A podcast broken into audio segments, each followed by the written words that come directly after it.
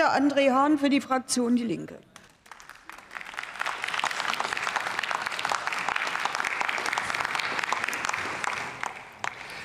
Frau Präsidentin, meine Damen und Herren! Glückwunsch, liebe Ampelkoalitionäre.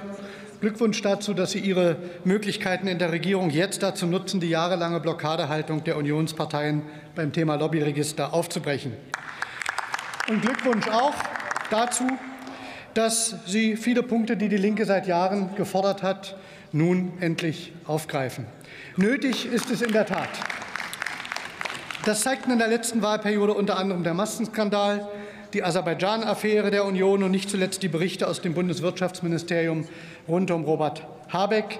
Die dort auffällig gewordenen Interessenskonflikte gingen ja breit durch die Medien und zeigen auf, dass an vielen Stellen daran gearbeitet werden muss, das Vertrauen in die Politik wiederherzustellen. Und auch die SPD ist nicht frei von Problempersonal.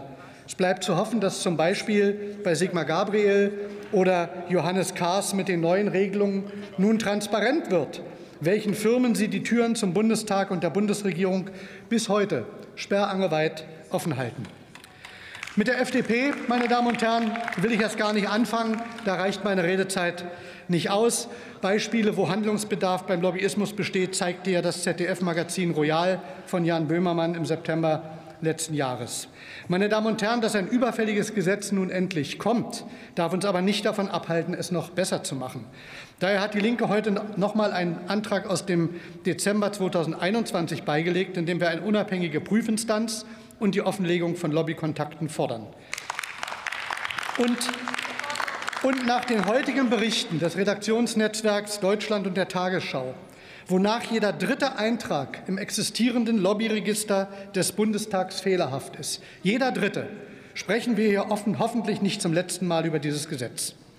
Und wenn es Ihnen wirklich ernst damit gemeint ist, das Vertrauen in die Arbeit der Abgeordneten und der Bundesregierung zu stärken, dann seien Sie konsequent und führen jetzt auch Kontrakttransparenz und einen Lobbykalender ein. Es muss transparent sein, wer sich bei der Erarbeitung von Gesetzen außerhalb des Parlaments wann mit wem trifft. Und in den Ministerien muss das auch bis auf die Ebene der Referenten herunterreichen. Das ist unsere Forderung. Im Übrigen wird das bereits im Lobbyregister der Europäischen Union so gehandhabt. Warum also nicht auch bei uns? Gerade jetzt, wo von rechts außen versucht wird, die demokratischen Grundwerte auszuhöhlen, darf Lobbyismus keine Steilvorlagen für deren Populismus liefern.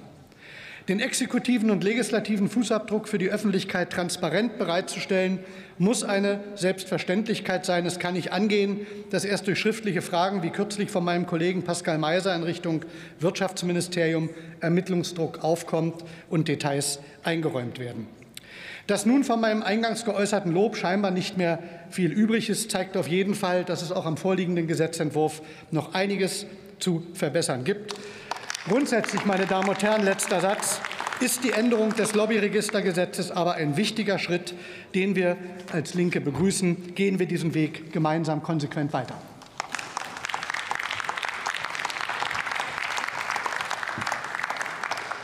Ich komme noch einmal zurück zum Tagesordnungspunkt 24 und gebe Ihnen das von den Schriftführerinnen und Schriftführern ermittelte Ergebnis der Abstimmung über die Beschlussempfehlung des Auswärtigen Ausschusses zu dem Antrag der Bundesregierung, Fortsetzung der Beteiligung bewaffneter deutscher Streitkräfte an der UNIFIL bekannt.